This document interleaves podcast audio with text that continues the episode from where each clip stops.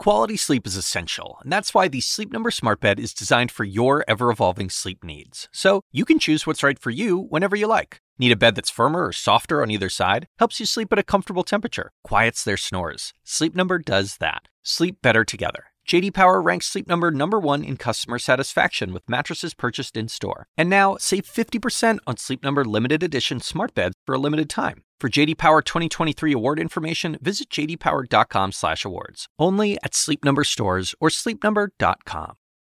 Hello, everyone. David Chalian here, C N N's political director, and this is Politically Sound.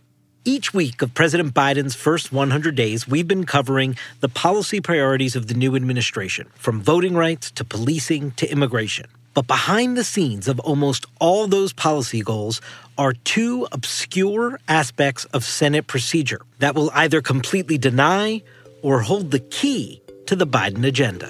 The rules of the Senate are designed to make sure that the minority party is able to exert some influence, regardless of which party is in charge. It's called the filibuster. But the filibuster makes it nearly impossible for him to make progress on those other issues that Democrats care about. Senate Democrats considering blowing up the filibuster to push through a massive agenda. Question now is whether Democratic leadership pursues the reconciliation procedure to squeeze through the Biden agenda with a simple majority. Budget reconciliation sounds incredibly boring. It has a very boring name, but it has a very important purpose. Being passed by reconciliation, that's that process where you only need fifty-one votes. votes as opposed to the sixty votes needed with Republican support. Let me translate that. He would use reconciliation to pass his agenda. That means that Biden can get what he wants with a simple majority, without any Republicans. Doesn't even have to touch the filibuster.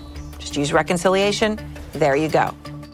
So today, we're going to explain these two arcane Senate procedures, filibuster and reconciliation, and what they mean for the future of the president's policies. And there's nobody better to help us do that than former Senate parliamentarian Alan Frumin. So it's time to tune out the noise and tune in to what's politically sound. Alan, thank you so much for doing this. I appreciate it. Oh, you're welcome, David. Happy to take the confusing procedural situation and to make it more so. This is how I pitched it to the team a couple weeks ago. It was like, so there are these two words, reconciliation and filibuster, that really could define the entire Biden presidency. Absolutely, so yes. We should probably explore them. Piece of cake. That's Alan Frumin. He knows more about these two obscure but important Senate procedures than anybody.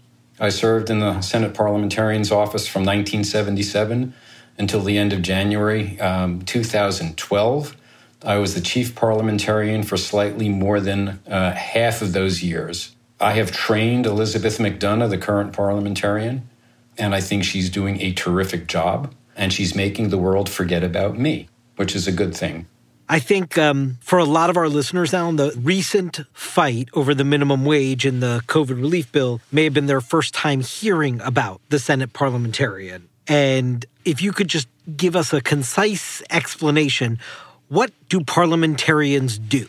The parliamentarian is the official, duly authorized advisor to the entire Senate on matters involving its rules, its precedents, its procedures, its practices, and its norms. It might sound conceited to say that the parliamentarian is the de facto presiding officer over the Senate, but in some respects, that's, that's not inaccurate. Presiding officers take the parliamentarian's advice. I'm curious, how does one, like, end up in this field? Like, how did you end up joining the Senate parliamentarian's office? I was in the wrong place at the wrong time. Uh, it, it's, um, it's considered to be a career, nonpartisan position. Everybody who's become Senate parliamentarian has served at least a decade as an apprentice in that office. I served for ten years as an assistant. Before that, I was working on parliamentary procedure for the House of Representatives. Okay, but before we get all the way into the weeds, I want to step back and try to figure out some of the very basics of the Senate. I'm just a bill. Yes, I'm only a bill. And I'm sitting here on Capitol Hill. Well, it's a long, long journey to... Can we do a little uh, Schoolhouse Rock Live here for a moment? If you could just walk us through, just as a baseline for everyone listening, Once a bill makes it through committee, how does it go about becoming law? In the Senate, very slowly, because a normal bill is subject to a filibuster on the question of proceeding to its consideration. Assuming that filibuster either doesn't take place or is overcome, then the bill comes to the Senate floor, subject to full debate and subject to another potential filibuster. Assuming that that bill is not filibustered and the bill is voted on and passed, and assuming it's passed in the same form by the House of Representatives, it then goes to the president for his signature. So he said filibuster a lot in that sentence. So let's start there. No joke. The word filibuster comes from the Dutch word for freebooter, or literally meaning a pirate. But what exactly is a filibuster? Well, it's changed over the years, but essentially, it's an action taken by a senator that's designed to prolong debate and delay or prevent a vote. I asked Alan to explain to us how this parliamentary quirk came to be. The very first Senate in seventeen eighty-nine had what's called a motion for the previous question. That motion was designed to end debate by a simple majority. That rule, that motion, was dropped from the Senate standing rules in eighteen oh six. And so from eighteen oh six until nineteen seventeen, there was no way that a simple majority of the Senate could force a vote to occur over the objections of senators who wanted to engage in, quote, free and full debate, that is filibuster. But that's not the filibuster we have today. Over the years, the rule was amended to actually create what's called cloture, which is basically the vote to end debate. nineteen seventeen was a watershed year. For the first time, the Senate authorized a supermajority to end debate, in other words, to defeat a filibuster. That number was reduced in nineteen seventy-five from two-thirds of the senators voting, assuming a quorum was present, to three-fifths of the senators duly chosen and sworn, which meant three-fifths of the full complement of senators. And that's how the rule stands now. So let me break that down for you. Essentially, the filibuster was created when they dropped a rule from the Senate rulebook, and then it took more than one hundred years to add any kind of mechanism to end debate. One more slight tweak in the seventies, and we arrive at today, where all that's required is the threat of a filibuster. And if there aren't sixty votes for cloture, that's enough to gum up the works. Three-fifths of the senators duly chosen and sworn puts the burden on those who want to end the filibuster. It places no burden whatsoever on those who are filibustering. They don't even have to show up. The majority has to produce at least sixty yes votes, regardless of how many no votes there are. Now, that's probably not what you're familiar with from T V and movies. I was just rewatching an episode of The West Wing, The Stackhouse Filibuster. It's in season two, which is just one example of what's called the talking filibuster. It's our first filibuster, and I'm not a rules expert, but the rules of a filibuster are simple enough. You keep the floor as long as you hold the floor. And you're almost definitely familiar with this version of the filibuster from the classic movie, Mister Smith Goes to Washington. President, will the senator yield? Will the senator yield? No, sir, I'm afraid not. No, sir. But that kind of filibuster, where someone goes on and on and on, is not typically what happens now, even though you've probably heard a lot about the talking filibuster recently.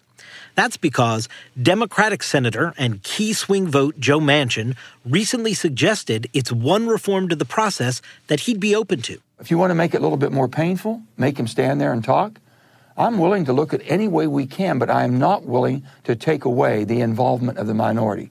Although Manchin threw some cold water on the idea of reform when he wrote an op-ed this week in The Washington Post. Quote, "There is no circumstance in which I will vote to eliminate or weaken the filibuster." And I asked Alan if he thinks switching back to a talking filibuster would be a good idea. I am not a fan of the talking filibuster. The, the talking filibuster does not work. The idea, as I understand it, behind the advocates of the talking filibuster is twofold. If you make them talk, those bad people who are filibustering, they will be embarrassed. They will be exposed for the filibusterers that they are, and they will pay a price. I believe that those assumptions are invalid. Uh, I think somebody who is opposing the consideration of a particular piece of legislation is more than happy to come to the floor and speak. Alan's basically saying that senators will be more than willing to talk to the T V cameras, and that reform won't do much to change how the filibuster is used. And it's true. The willingness to put on a show has certainly been true with some of the major talking filibusters we've seen recently. Do you like green eggs and ham? I do not like them, Sam I am. I do not like green eggs and ham. But probably the most famous example of the filibuster is the efforts to block the passage of the Civil Rights Act back in the fifties and sixties. Here's the architect of the Senate's longest, uninterrupted filibuster, segregationist Senator Strom Thurmond. It will be the aim of our small band of Southern senators to make certain that every facet of this legislation is discussed, considered, and expanded at great length, even indefinitely, if necessary. That effort, of course, ultimately failed, and President Lyndon Johnson signed the bill into law. Its purpose is not to punish. Its purpose is not to divide, but to end divisions. Divisions which have lasted all too long. So I asked Alan if there are any lessons that can be learned from that famous fight. A leader as strong as Lyndon Johnson was somehow able to find the votes necessary for cloture, despite the attempts on the part of uh, the Strom Thurmonds of the world to filibuster proposed civil rights legislation. I don't know if the Senate will see another Lyndon Johnson or somebody with his persuasive powers. And so if there's a lesson, the lesson is that it took a Lyndon Johnson and his ability to, shall we say, persuade. And even though that history-making filibuster happened before Alan's time as parliamentarian, he still encountered some interesting situations on the Senate floor. The most interesting filibuster I experienced in my time at the Senate was the filibuster that greeted me as a nascent third assistant parliamentarian, and it was an ironic filibuster conducted in the fall of nineteen seventy-seven. And it, it was noteworthy to me, as I said, because it was a filibuster waged by Democrats against a Democratic president's proposal, which perhaps that wasn't that uh, unusual in the civil rights era, uh, but in nineteen seventy-seven, it struck me as very unusual. I would say it's probably even much more so unusual for that kind of a thing to occur today. Well, I think so, yes. Because today, the filibuster is all about party power. And with President Biden's agenda in the balance, it's many Democrats who want to abolish it. More on that next.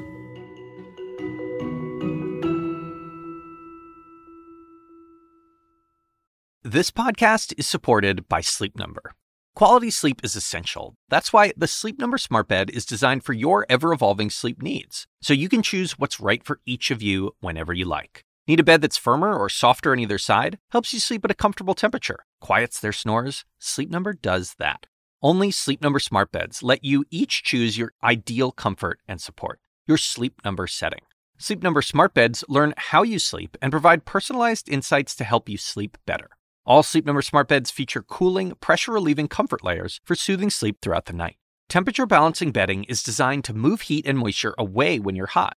When you're cool, they hold their energy to help warm you. Sleep better together. J D Power ranks Sleep Number number one in customer satisfaction with mattresses purchased in-store. And now, save fifty percent on Sleep Number limited edition smart beds for a limited time. For J D Power twenty twenty-three award information, visit j d power dot com slash awards. Only at Sleep Number stores or sleep number dot com.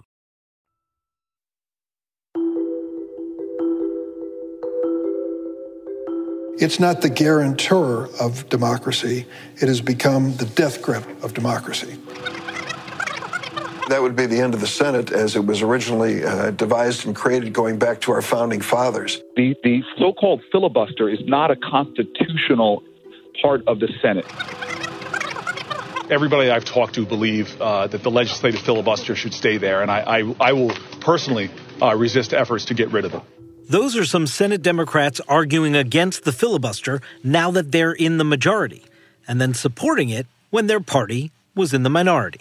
Today, with notable exceptions like Joe Manchin, filibuster support depends a lot on which party is currently in power. Although, many Democrats would argue that the way the filibuster works now, where the minority party can block any legislation without sixty votes, is getting in the way of democracy. So I asked Alan if he thought abolishing the filibuster is a good idea. I've defended the filibuster since nineteen seventy-seven, and I, I tell people that defending the filibuster is, is an acquired taste. I certainly did not come to the Senate in nineteen seventy-seven as a fan of the filibuster, but I became a fan of the filibuster, as I think any Senate parliamentarian has to be in order to interpret the rules and give advice on the rules. I came to understand and appreciate back then that the theory that it was a tool to promote um, consensus and cooperation. Theory and practice were not as far apart then as they've become. The idea that full, unlimited debate, that is the potential for a filibuster, would promote cooperation and consensus, it used to work. His argument that the filibuster promotes consensus and cooperation. That's the argument that supporters of the filibuster make no matter who's in power. Here's Mitch McConnell last month, and then Senator Biden back in two thousand five. The framers designed the Senate to require deliberation, to force cooperation. The filibuster is not about stopping a nominee or a bill. It's about compromise and moderation. But Allen says that's no longer how it seems to be working. When you think about it, the, the Senate managed uh, to make it through the nineteenth century, including the Civil War, uh, at a time when the filibuster was available, and yet the filibuster did not grind the Senate to a halt on a, on, in any meaningful way during that period of time. And so the, the idea that a legislative body would not compel action, that a simple majority could not compel action and could not dictate to the minority, I think that's a laudable concept. But it does depend on both sides understanding that concept and treating that concept uh, with, with respect and restraint. In essence, the majority had told the minority over the years, we are granting you the privilege to say, not only so much to say no, you can say no simply by voting no on a, on a bill, but by saying, hell no, we're not going to let you get to that bill. We're not going to let you get to that nomination. And minorities over the years understood that this was a privilege granted to them by the majority, but it was a privilege that could be revoked. And so there was a balance, and I like to say there was a balance based on the Senate having a critical mass of responsible adults in both parties. This is the dynamic.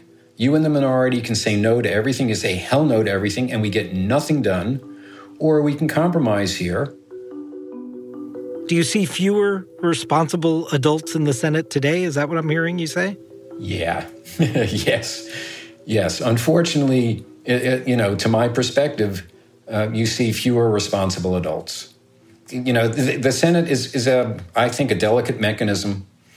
And responsible adults, mature adults, uh, were were handed this delicate mechanism. And over the years, and I'm not going to point fingers or name names, over the years, The, the critical mass of responsible adults has eroded. I can see the movement to get rid of it. What I'd like to see is somehow to find a middle ground. But, but I, I, I recognize the pain that its, its frivolous use has inflicted on the Senate. And that frivolous use can be seen in the data. There were fewer than ten cloture motions, or voting to end debate and break the filibuster, filed in any year between nineteen seventeen and nineteen sixty-nine. Last year, there were more than three hundred alone. So you can see why Democrats are eager to remove this barrier standing in the way of their agenda. But there are those who say the filibuster should be fixed, not abolished. I asked Alan what reforms he would make. Right now, the burden of ending a filibuster uh, is strictly with the majority. fifty-nine yeas, zero nays is not sufficient to invoke cloture under the current rule. I would like to see, at a minimum, the vote required to come from senators voting, assuming a quorum is present, in which case those who are filibustering will have to come to the floor and vote no against cloture. To me, that's the most obvious change with respect to the cloture rule that I would like to see. Okay, look, I know we're covering a lot here, but you really can't talk about the filibuster without talking about reconciliation. Reconciliation is a Senate process where certain kinds of budget legislation can be passed using only fifty-one votes, not the sixty needed to break a filibuster. This process has been used recently by the Biden administration to pass the COVID relief bill, and it is key to the rest of the Biden agenda. But I wanted to know what Alan thought of it. I can speak for myself. I can't speak for Elizabeth McDonough, but I wouldn't be surprised if she didn't support the following sentiment. Parliamentarians hate reconciliation. Hate talking filibusters, hate reconciliation. Got it. you, you got it. Okay. Um, reconciliation. The reason I say parliamentarians hate reconciliation is because reconciliation bills are a legitimate end run around the filibuster. They are a creature of the Congressional Budget Act of nineteen seventy-four. Section three ten of the Congressional Budget Act says that there can be reconciliation instructions in a budget resolution. And reconciliation instructions create reconciliation bills, which likewise, under the Congressional Budget Act, cannot be filibustered. Now, again, that's a lot. We certainly don't expect you to know about Section three ten of the Congressional Budget Act. We are deep in the weeds here, folks. So I want to take a step back to explain some things. Essentially, how this works is that Congress can pass a budget resolution that includes what's called reconciliation instructions. That would allow the bill to be passed without being filibustered. But there's a big catch. These bills must pass the so-called Byrd Rule. President Clinton got on the phone and called me also and pressed me to allow his massive health care bill to be insulated by reconciliation's protection. I said, Mister President, I cannot in good conscience turn my face the other way. Named after its creator, the former giant of the Senate, Robert C. Byrd, this rule does a few things, but most importantly, makes it so that a reconciliation bill must be budget-related, and it disallows so-called extraneous matter from the bill. We saw that with the COVID relief bill and the minimum wage. So that really limits what can be included. And it's up to the parliamentarian to decide what is and isn't allowed in any given case. The next big challenge for Democrats is infrastructure. But the Byrd Rule could make it tough to include some of the parts of that plan that don't necessarily have a primary budgetary effect, like labor rules or clean energy standards. And not even all fifty Democrats are on board with the plan yet, including Joe Manchin, who I mentioned earlier. He said this week he's not in favor of using reconciliation to replace the regular order of the Senate. But Democrats did get a big boost in using reconciliation this week when the parliamentarian seems to have decided that Democrats will be able to amend previous budget legislation in a way that will give them several more chances to use reconciliation each year, including for this infrastructure bill. Now, the ruling isn't final yet, but I asked Alan, why had this tactic never been used before?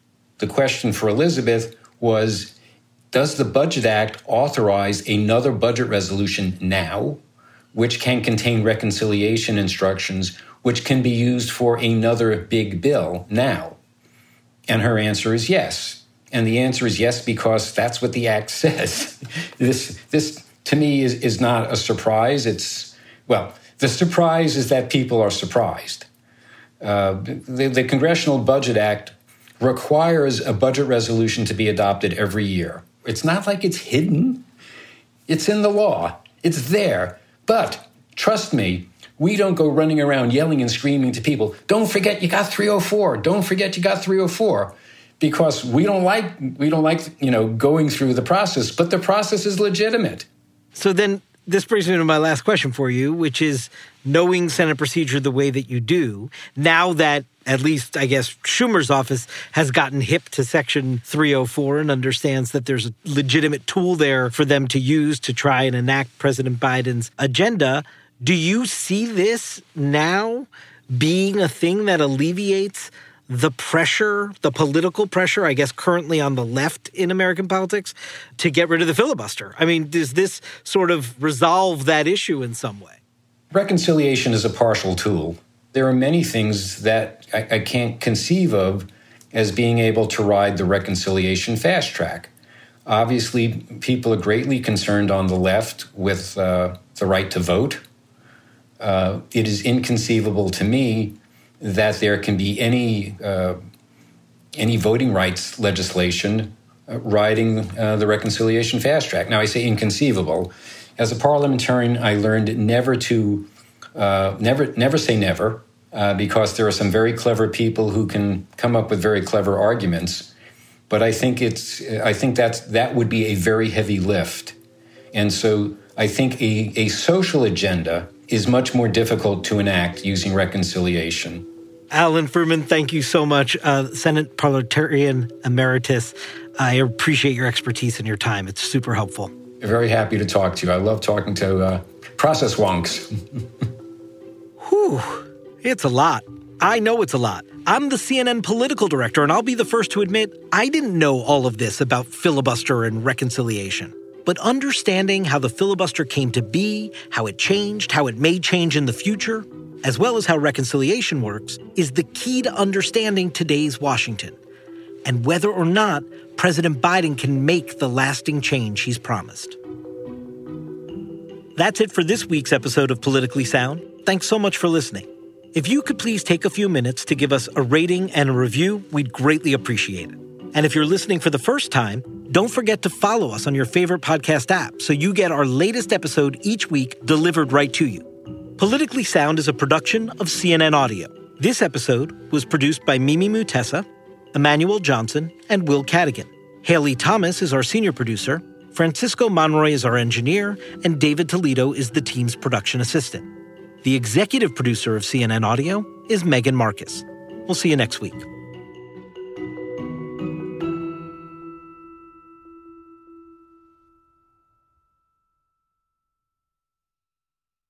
When you work, you work next level.